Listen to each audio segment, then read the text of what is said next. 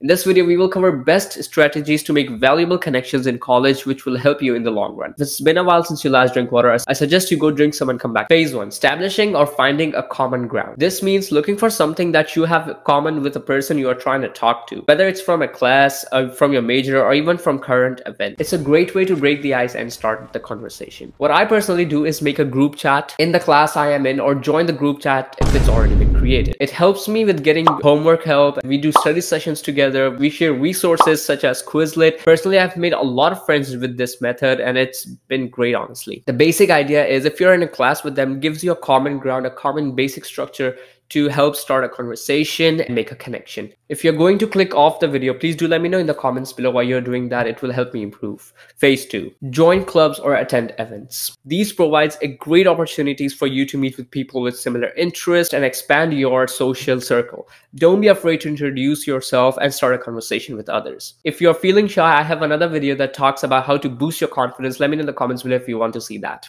Check out your college event calendar and attend events that interest you. You might never know who you might meet, such as this. Hi vlog. So um, we we're freaking to, we out. Just Olivia, I just talked to Olivia Rodrigo. She's freaking. She's right there. Do you see it right there? Phase three: show interest in your conversation. Paying attention to what other person is saying and giving a very thoughtful response to them increase mutual trust and improve both parties' enjoyment of the conversation. The process of connecting involves both sides. Don't wait for someone to approach you. Go and approach them by yourself. Introduce yourself. Ask questions. Offer to study together. Even hang out. If it's not a student you are talking to, offer yourself or present yourself as a pitch to the other person which will make you stand out of thousands of people whom they have already met in a couple of minutes.